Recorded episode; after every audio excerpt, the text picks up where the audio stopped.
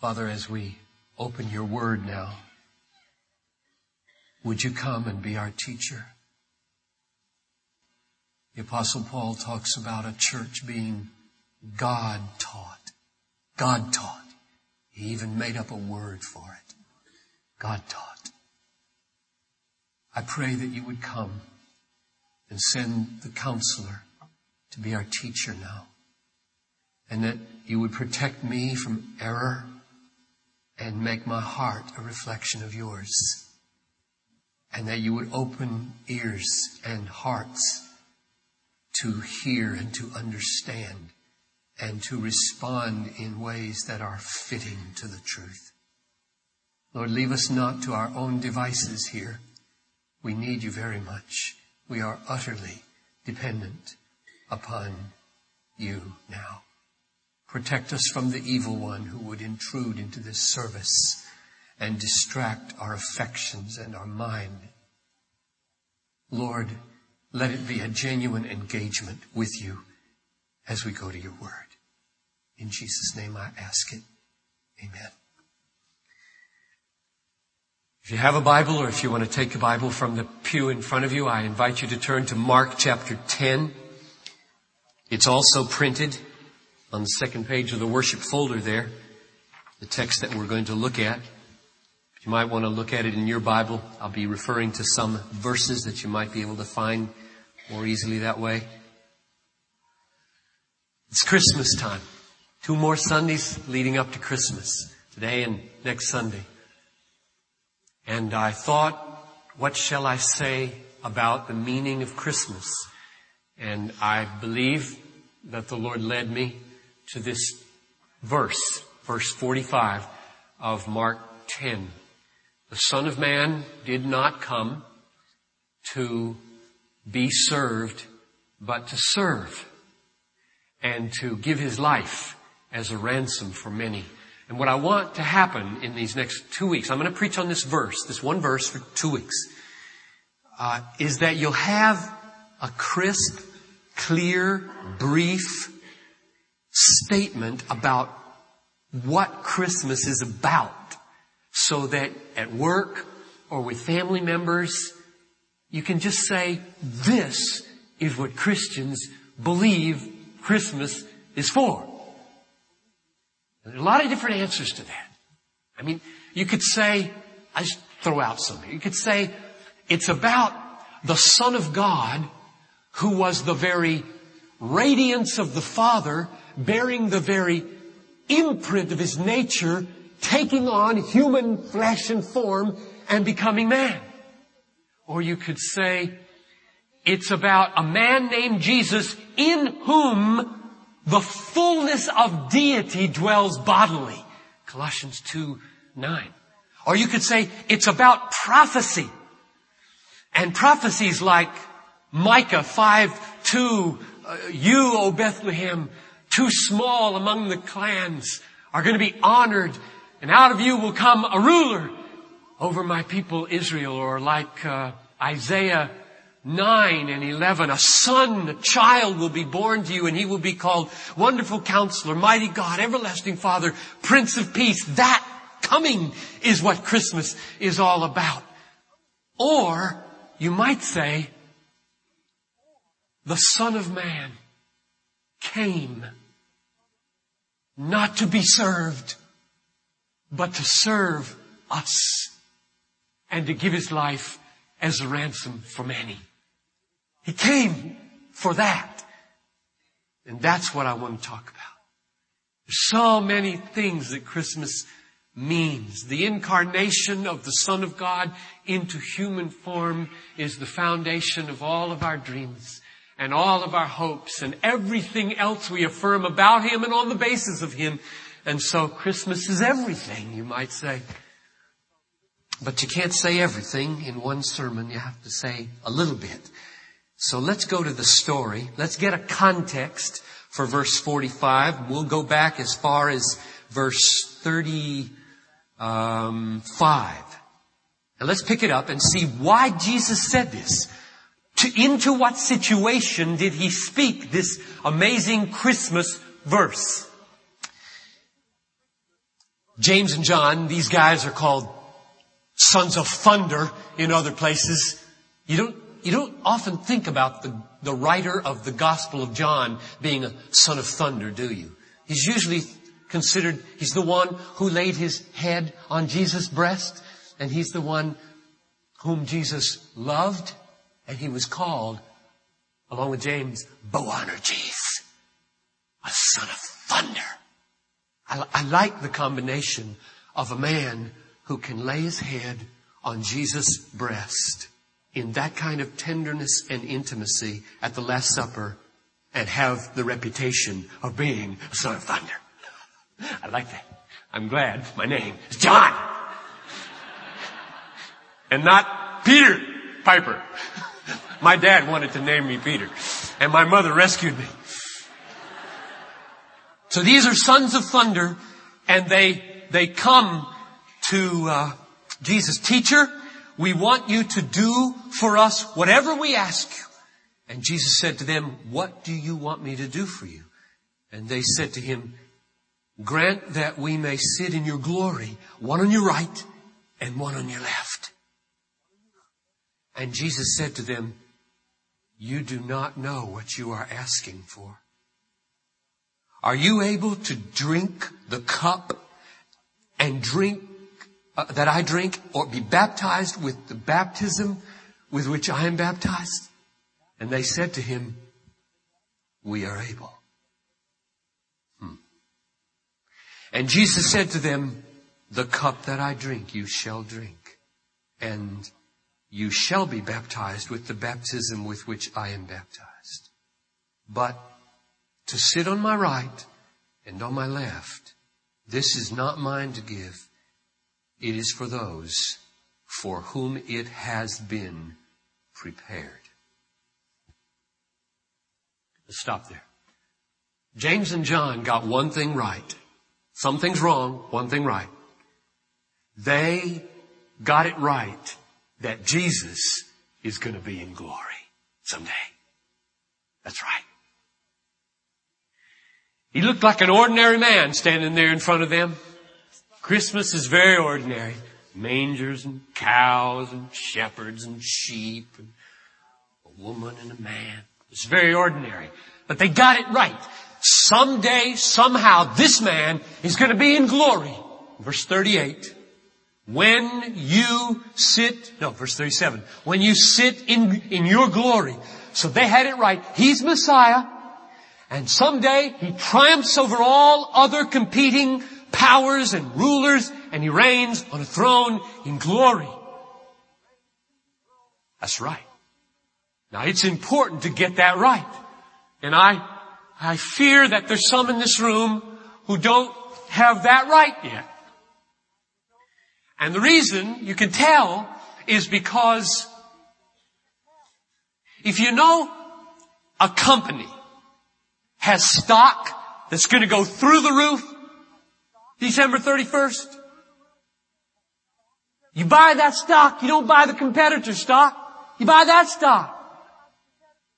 Or, if you know that this building, say a tornado, just like, I forget when it was, 1983 or 5, it went bouncing through South Minneapolis, remember that?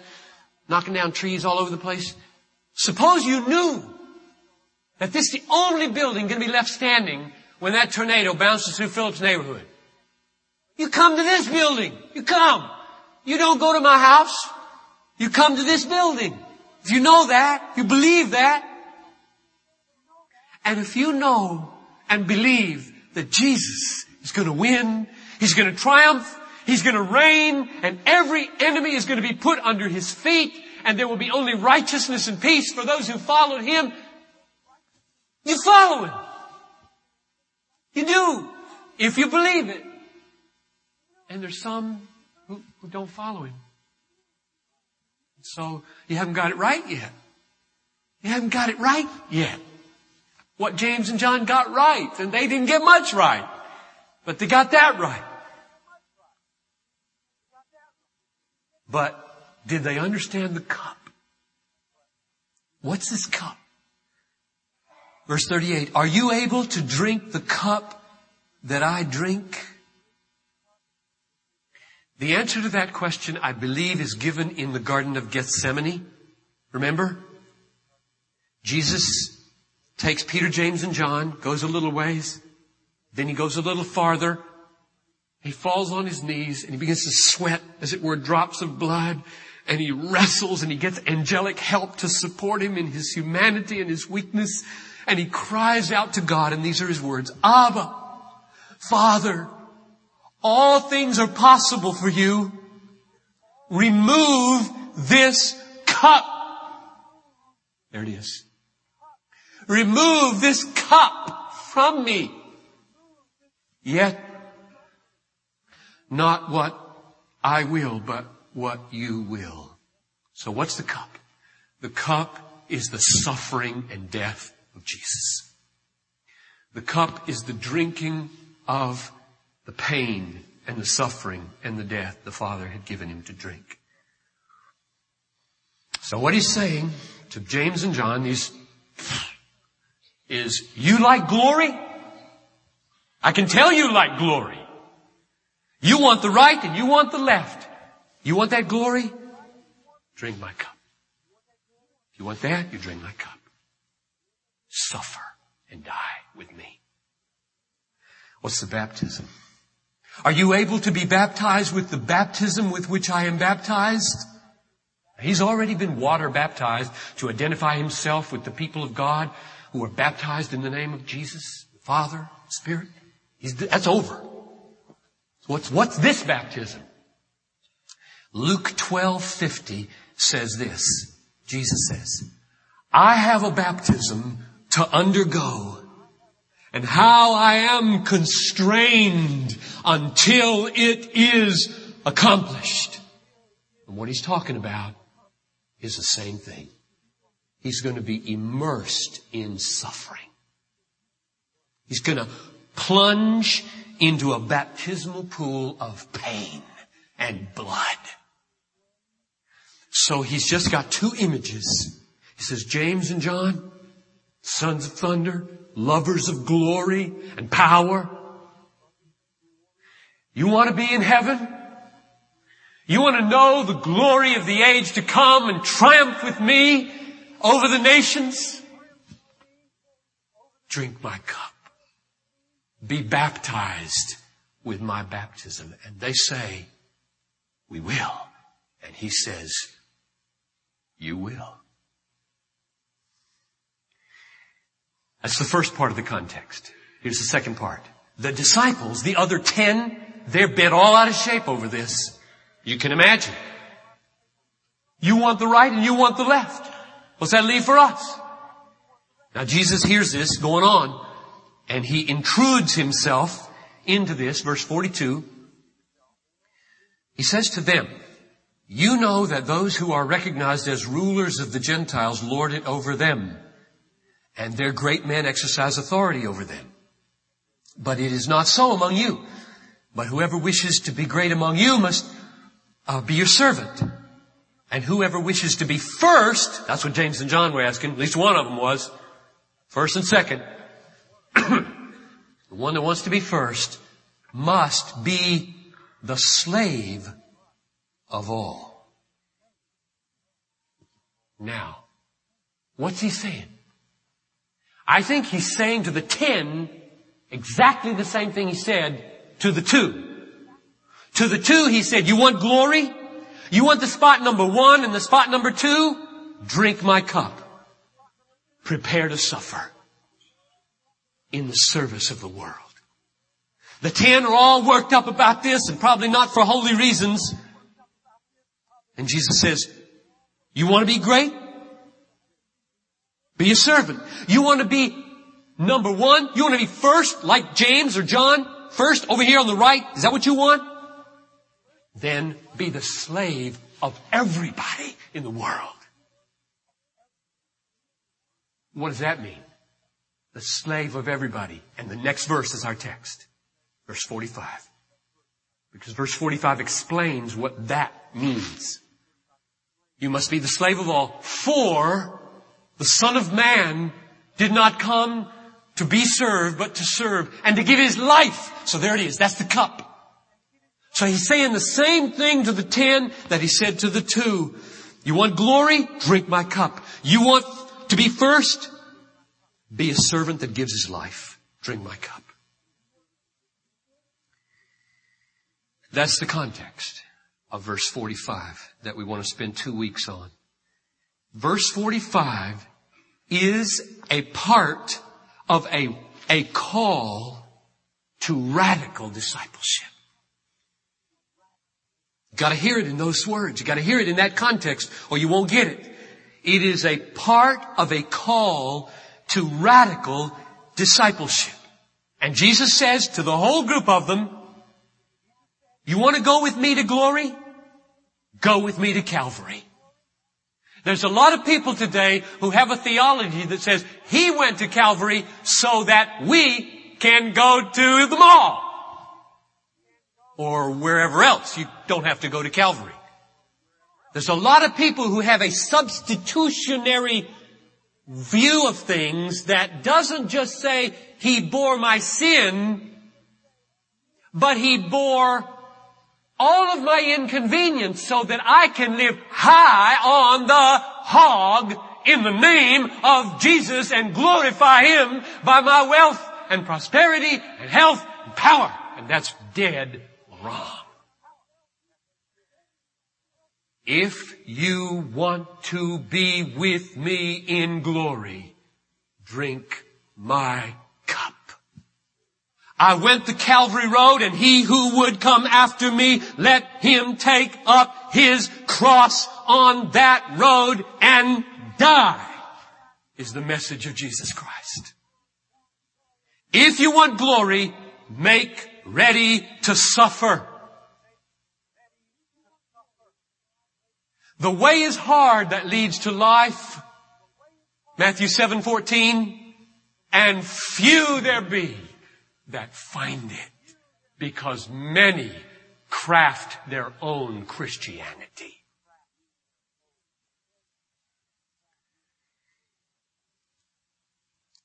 When he comes with this demand, now we're moving from demand to gospel here.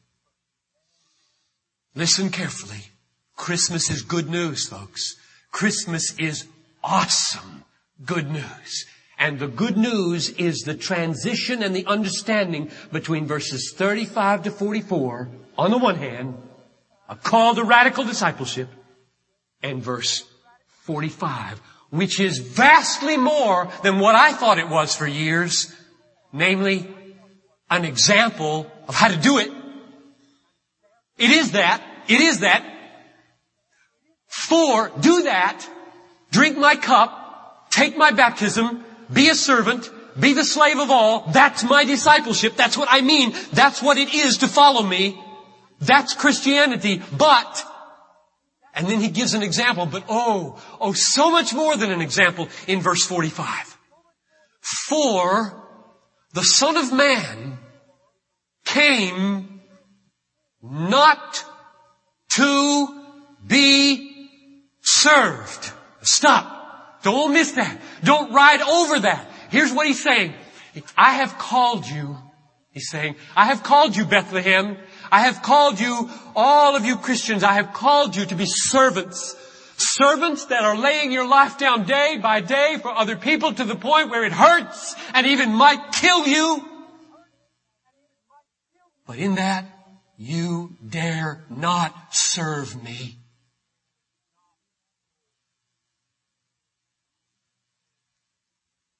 Is that in the text? The Son of Man came not to be served. In all your serving each other, the lost, the nations, you may not serve me. What does he mean? What is this? I tell you, this sounds good to me. This sounds like gospel. This sounds like Christmas to me. This sounds like an incredible gift to me. Because the whole world is bent on serving God. When they think about how to get right with God, oh, what can we do? How can we, how can we work for Him? How can we get Him on our side? The whole world is bent on that. Jesus says, look, I've just given you a call to discipleship that is so incredibly difficult that if you think of it in terms of earning your way into my favor, you're a goner. You are a goner. You gotta get your whole mindset shifted around here. I am coming to serve you. That's Christmas. I'm coming to serve you. I'm not, the gospel is not a help wanted sign. It's a help available sign. And the price is get off it, humanity. You, do you think that you can drink my cup without my help? Where's that going to come from? Do you think that you can be baptized with my baptism? Do you know what it costs to be a Christian? Do you think you can do that? Do you think you can serve all the people in the world, the people that are pleasant and the people that are unpleasant, the people that throw it back in your face and the people that take it and take it and take it? Can you keep on doing that till Jesus comes without me helping you, serving you? Do you remember John 15, 5? John 15, 5 says, I am the vine. Jesus is talking. I am the vine. Okay, you got the vine here? I am the vine. You are the branches. Okay, fingers the branch. You are the branches. He who abides in me and I in him bears much fruit. For apart from me, you can do nothing. Get it? He who will not let me, with all my richness, serve him, supply all his needs, satisfy all his longings, rescue him from all his troubles, he can't do anything. Nothing. Nothing. The gospel of verse 45, Mark 10, 45, and John 15, 5 are the same gospel. Unless you abide in the vine, you can do nothing. Unless you let me be the servant in my relationship with you, you can do nothing. Abiding in the vine and being served by Jesus are the same reality, and I call it living by faith in future grace. Resting moment by moment in what he supplies. Never once thinking that, well, I'll, I'll write a check. I'll write a check and then things will go better.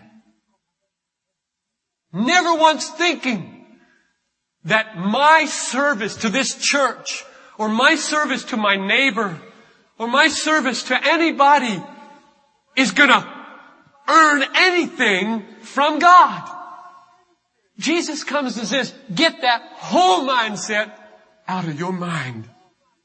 I'm coming in here, folks, as a God servant. This is risky. This is theologically risky to believe the Bible. But we gotta believe it or we aren't Christians. To be a Christian is to stop serving God.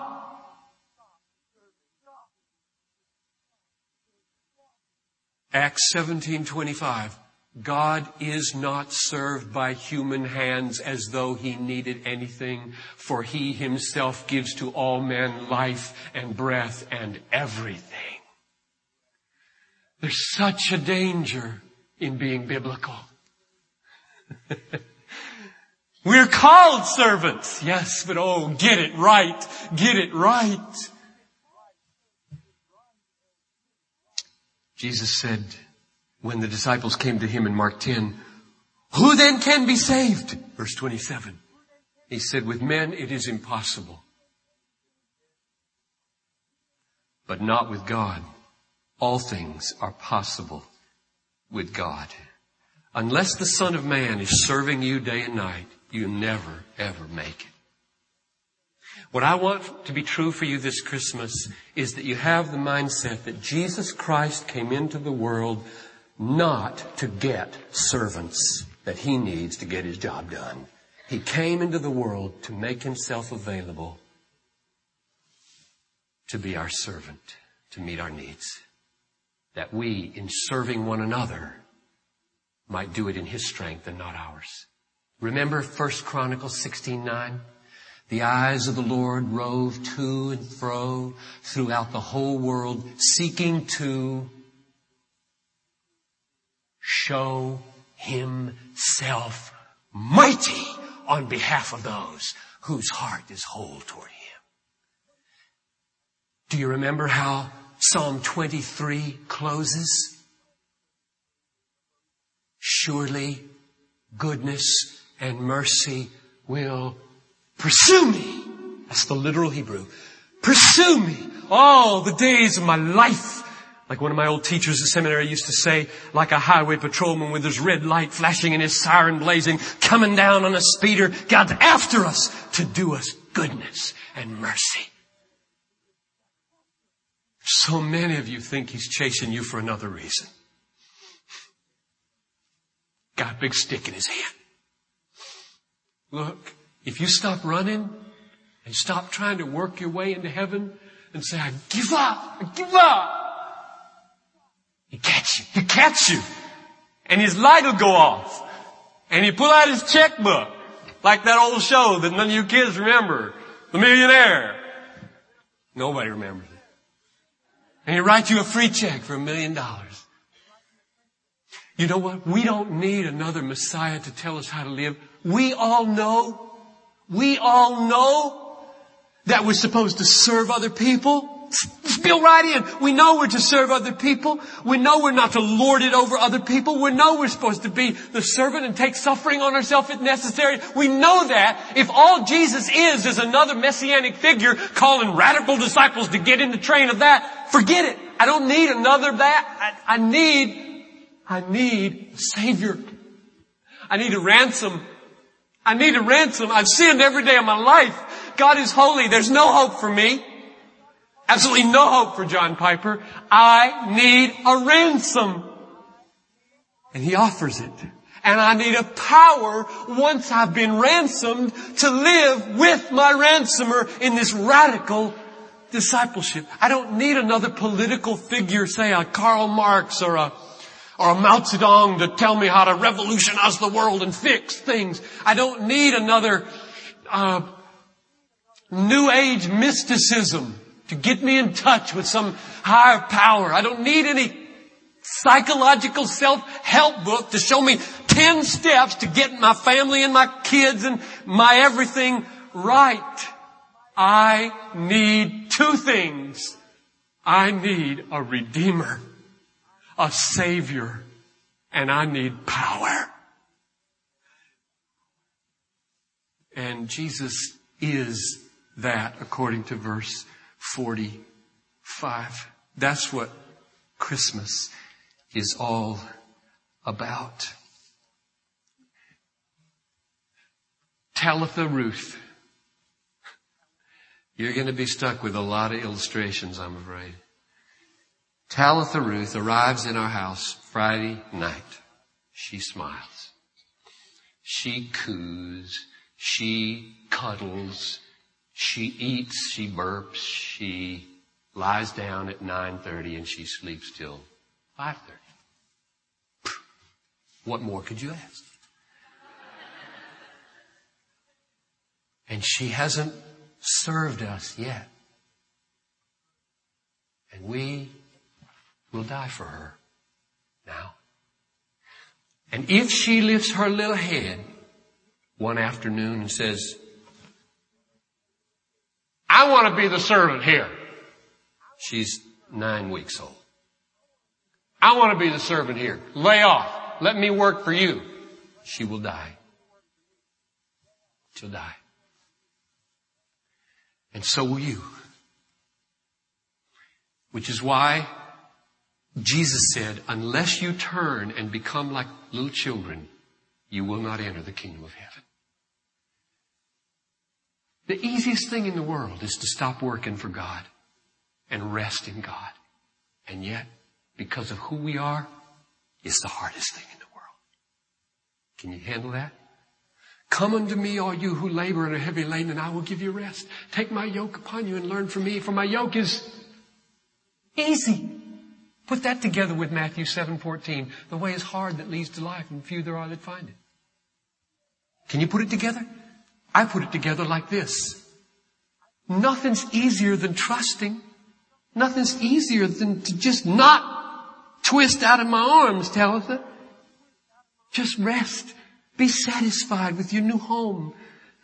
Receive. Be served. But if you've got a heart that is hard in self-reliance and does not like being put in the position of a welfare recipient, if you've got that kind of a heart, it's hard to be a Christian. Really hard. Indeed, Jesus says, impossible. So I offer you a Christmas present. On behalf of Jesus Christ and in the name of the Lord Jesus, would you receive the service of the Lord? Would you receive His serving you this Christmas? His redeeming you, His ransoming you. We'll unpack that next week. What does it mean? How did He do that? And what kind of power is there in that? Let's pray. Lord, as we close, I beg of you to have mercy upon any in this room now who are wrestling with letting go and being served. Who are wrestling with the belief that you could be such a good God as to serve sinners and lay down your life for them and come to them with a Holy Spirit and provide their needs and satisfy their lungs and give them an eternal destiny of infinite happiness. Lord, would you come and help those who are wrestling?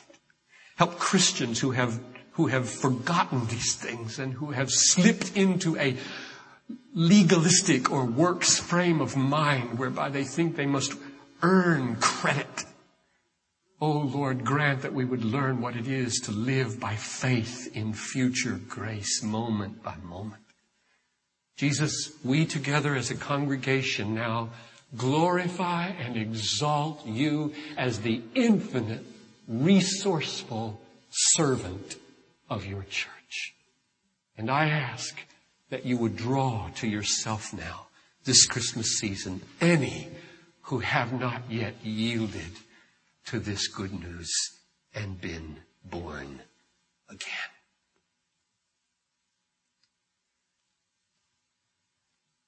And now unto him who is able to keep you from falling and to present you without blemish before the throne of his glory with rejoicing, be glory and honor and majesty and authority before all time now and forevermore. And all the people said, Amen.